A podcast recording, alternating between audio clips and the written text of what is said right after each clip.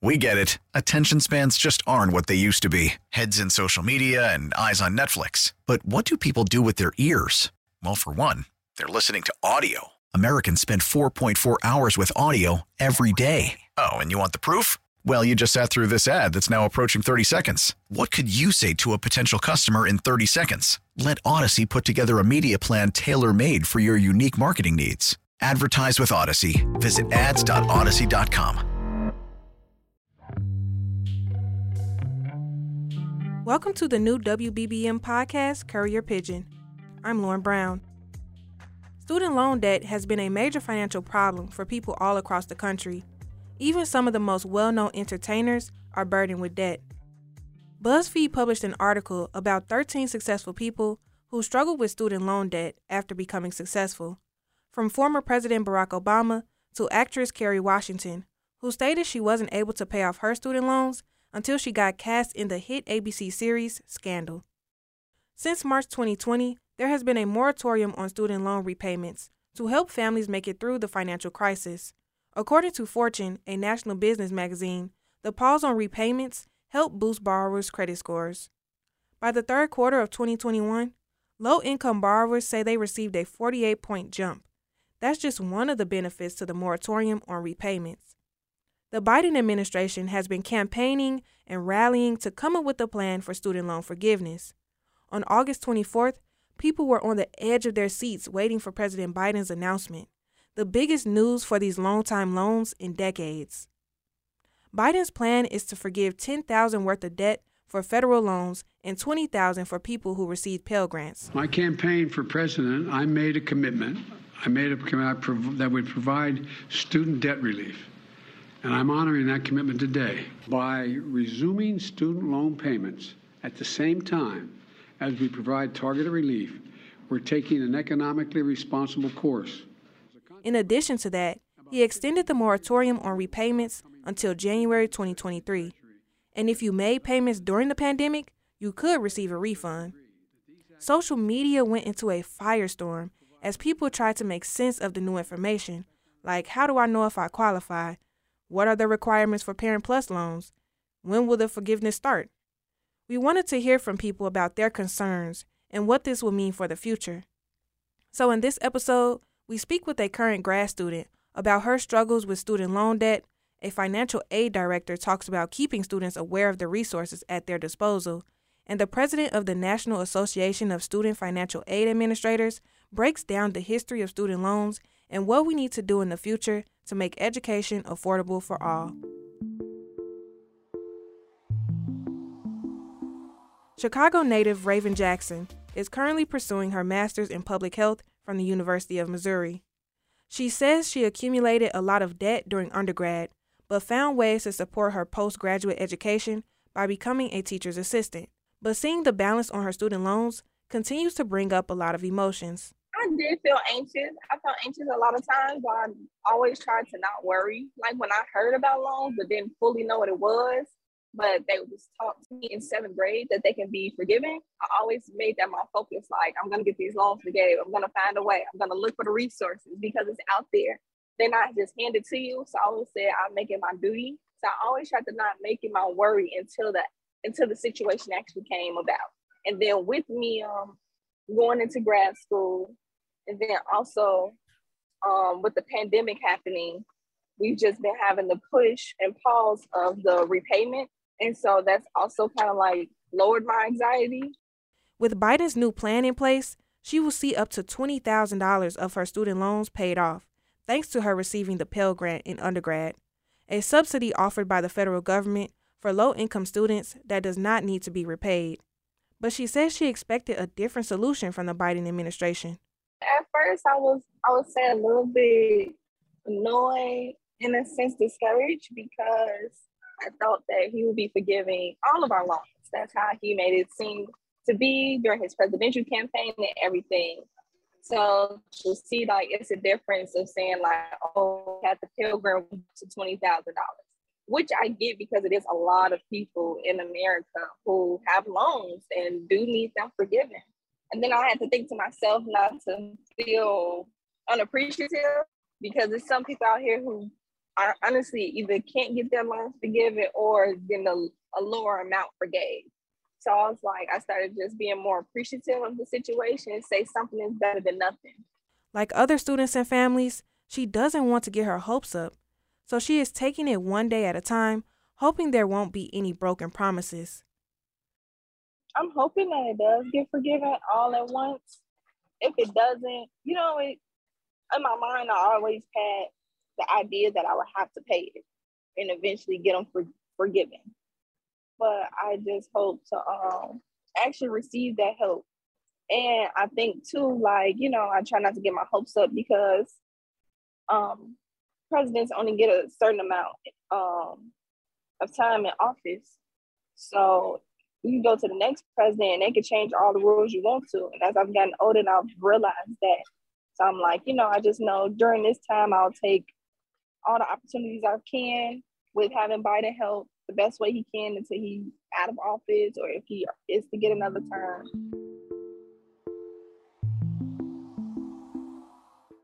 Students are extremely concerned about borrowing loans. Uh, they do not want the loan debt.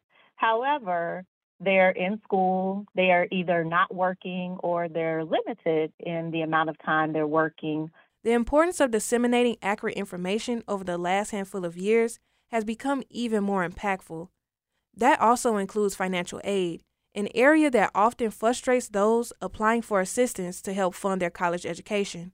So we spoke to Rhonda Smith, Director of Financial Aid at Chicago State University. So they need a way to supplement their income to help pay rent, to buy groceries. So attending school is not just buying books and being able to go to class, it's also being able to have a sustainable lifestyle while you're attending school. Um, you know, we don't want our students going to class hungry.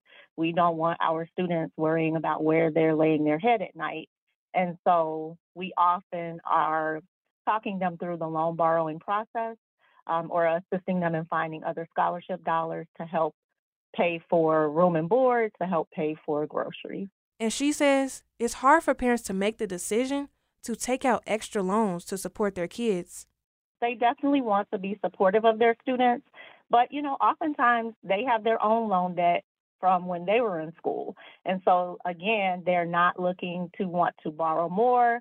Um, they're not wanting to invest that money and then students change their minds or um, stop pursuing the degree. So it, it's difficult to, to get parents to want to be on board with borrowing additional loan debt.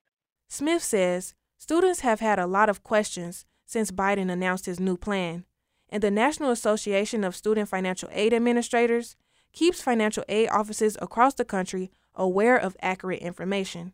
The National Association of Student Financial Aid Administrators is the major source of disseminating information. So they work directly with the federal government in um, understanding any new legislation that comes into play and then disseminating that information to the individual colleges and universities. And so we I receive a daily newsletter from NASFAA um, as well as updates. They were the first ones to send us an email when the public loan forgiveness announcement was made to say, hey, this is coming. Uh, be aware, your students will start calling to inquire. And they did. They started calling immediately.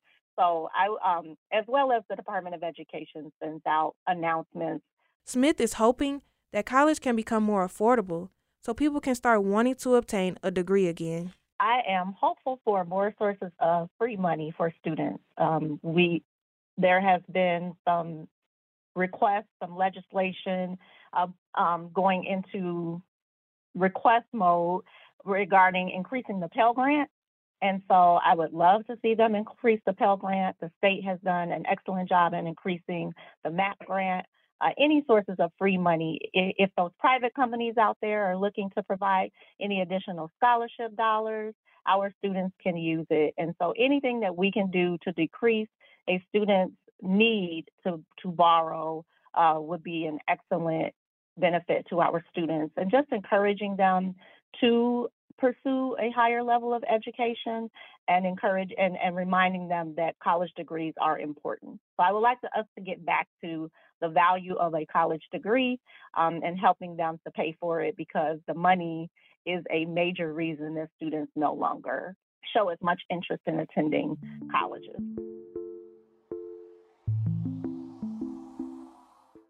According to Lend EDU, a marketplace for information on loans and refinancing, the history of student loans goes all the way back to 1958 when the National Defense Education Act was passed, providing federal loans for students, specifically in STEM fields, to compete with other countries, namely the Soviet Union. Over the course of the next few decades, new rules emerged, like in 1965, the Federal Family Education Loan Program was established, and in 1972, the Pell Grant was created to help support families in need and much more. Justin Draeger, the president and CEO of the National Association of Student Financial Aid Administrators, helps us break down that history. Student loan debt has really been a slow rolling crisis. It wasn't like we woke up last year and all of a sudden we were in crisis. This has been building for some time. And as states and to some extent the federal government have been disinvesting in higher education for decades, students and families have had to foot the bill. And increasingly, the way they've had to foot the bill is through debt. And so while student loans at their you know inception, this was the very first student loans were the very first federal student aid program. Um, they were born out of the idea that people would would borrow a small amount of debt. Um, they would be able to further their own lives and families and change the direct trajectory of of generations behind them and they would successfully repay those loans. And that is how student loans worked for a long time after uh, Lyndon, President Lyndon Johnson signed the Higher Education Act in 1965. But somewhere uh, starting in probably the mid to late 90s, um, we saw dramatic disinvestment led primarily by states that changed sort of the, the total makeup of who was paying for college. So if you go back 30 some years, um, students and families covered less than 50% of the total cost of higher education. And the public, through state and federal investment, picked up more than 50%, really around 70%. And if you fast forward to 2010, that flipped. Families were picking up roughly 60 to 70% of the total cost of higher education. The public was picking up 30%. And the way the public was doing it increasingly was through loan debt. So we saw this coming for a long time. Draeger says the federal student loan system is built on a bank based system, which makes it harder for borrowers to pay loans off with the increased interest rates and other fees. In the beginnings of the student loan programs, they were made from banks and then guaranteed from the federal government. Over time, um, we switched to a direct lending program that was less expensive for the federal government just to make the loans directly. At least that was the original thought one of the challenges that we have today is that a lot of the aspects of the loan programs are very much bank based lending. They're not the, the components that we would necessarily build into a direct loan program from the federal government. So things like origination fees. In a consumer market, that makes sense. Banks charge origination fees for the processing that they'll do to to you know create your and originate your loan in a direct loan program, I don't think origination fees make any sense. It doesn't make sense for a parent or student to take out a loan and then immediately be taxed on that loan, which is what happens. There are interest rates, um, increasing interest rates the further you go along in school and the types of loans you take. And that also doesn't really make sense in a direct loan federal benefit program interest rates should be probably at the cost that the federal government has to borrow money or even less for that matter. It's an opportunity loan. So um, there are all these sort of relics of a bank-based lending program that need to be reformed so that when students aren't repayment are in repayment they're not seeing their loan balances grow. Um, the idea is to successfully set people up to repay their loans and that's that's not what's happening today. So we need reforms about the loan programs we need to reinvest in grants so that low and middle income families don't have to borrow at all, or at least borrow at much lower rates. And we need to make sure that schools have some accountability so that they are not increasing tuition and fees at a rate that exceeds what families can pay. The student loan crisis has also brought into question racial equity. Cook County Board President Toni Preckwinkle stated in The TRiiBE, a digital media platform reshaping the narrative of Black Chicago, that student loan debt is America's hidden racial equity crisis, as Black and Brown students are disproportionately affected by student loan debt. It's absolutely true that students of color, and particularly Black students, have taken on a disproportionate amount of this burden.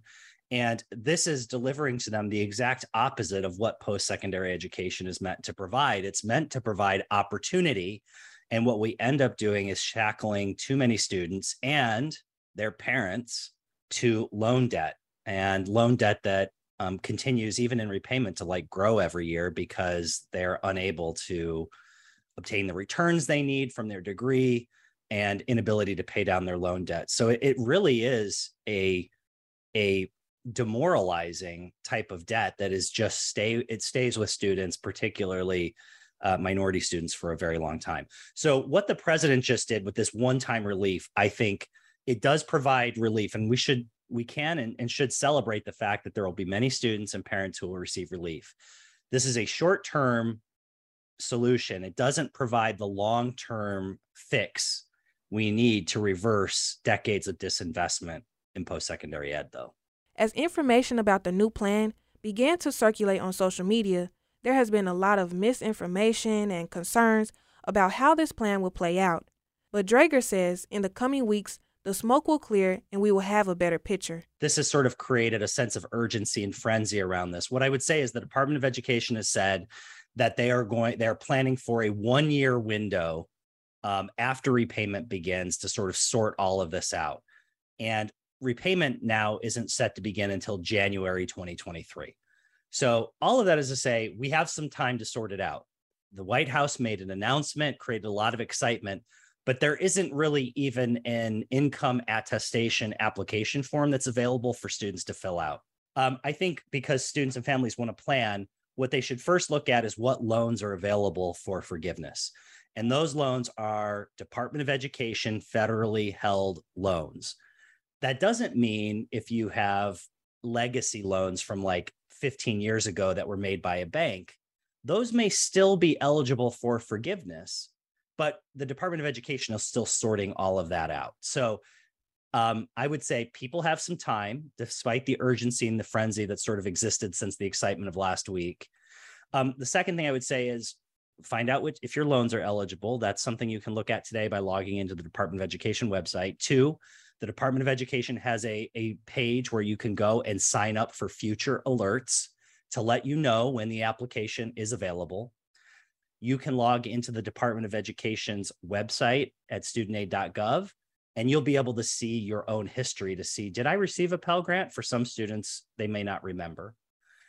Um, and then the final thing I would just say is stay, you know, stay. If you ultimately have questions as you get down this, the Department of Education will be issuing ongoing frequently asked questions updates. And um, you can always check in with your school where you attended. They'll have information. I would just say be patient. Schools right now are enrolling all of their fall enrollment. So, just in terms of timing, schools are already at capacity and they're trying to learn as much about this as students and borrowers are. So, patience as you work with your schools, they want to help you but they're also trying to get information and enroll students right now. So it, it just is going to take a few weeks to sort out. One of the other major questions circulating was whether or not parents who took out a Parent Plus loan will also receive forgiveness. The good news is that um, borrowers who are eligible for this are any Department of, he- uh, of Education held loans. So that would be undergraduate loans, graduate student loans, and Parent Plus loans. They do qualify. In addition, um, there may be for that, you know, that extra $10,000 for a Pell Grant. That might also apply to Parent Plus loan borrowers if they received a Pell Grant, if they went to school. So that's something we haven't seen published from the Department of Education yet.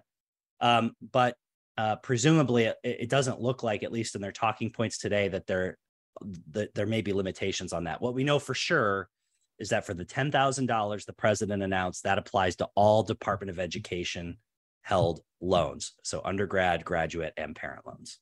When I asked Draeger about his opinion on President Biden's new plan, he said in policy, you don't always get exactly what you want. you know, the plan has critics, of course. I mean, there are some folks who are just against loan forgiveness entirely. There are others who say that we should have limited this even more. So, for example, maybe you would have only given forgiveness to undergraduate students, not graduates who may be earning more than undergraduates. Maybe we should be giving it to only borrowers who are enrolled in income driven repayment plans because they've already demonstrated that they don't have enough income to pay back their loans. I would just say that there are always trade offs. Public policy is always a choice between trade offs. The more complicated you make a federal benefit, the fewer people will ultimately end up being able to qualify for it. And and not by design. Like the more complicated it is, the more bureaucratic it is, the more difficult it is to navigate the system. And so um, I'm not here to say this is the exact right way or wrong way. I'm here to say that there are always trade offs. So for those who say there should have been no loan forgiveness, I would say the, the valid point they do bring up is this doesn't necessarily decrease college costs for students in the future. That's true. We still need to address that.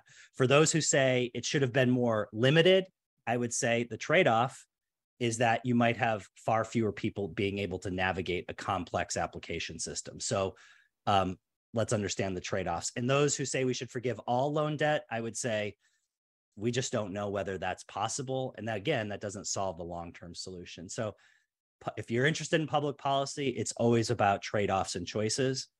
This is the public policy today. And I think our objective should be to get as many people that will qualify for this benefit now that it's been announced to get them to qualify. That's that's all of our effort at this point. With everything that is happening right now, I asked Draeger what he is hopeful for as he continues in his work and what are some actionable steps we can take now to create a better future for students and families. NASFAA, because we represent financial aid offices, our members are, don't set tuition prices, they don't set college prices. Um, they don't, they're often called on to enforce federal rules. They don't necessarily create them. Our entire mission as a profession, our vision is that post secondary education is accessible to everyone and that no qualified student is denied access to college or a post secondary degree because they don't have the money. We also recognize we live in a, a, world of limited resources. So we do believe that we should look at families where they are, but we need to, we also believe we need to bring a lot more money to the table so that low and middle income families are far less reliant on student loans. And that means new investments, it means keeping tuition low and sustainably low. And it means that we have lots of options. So there's not a one size fits all post secondary path that every student has to take.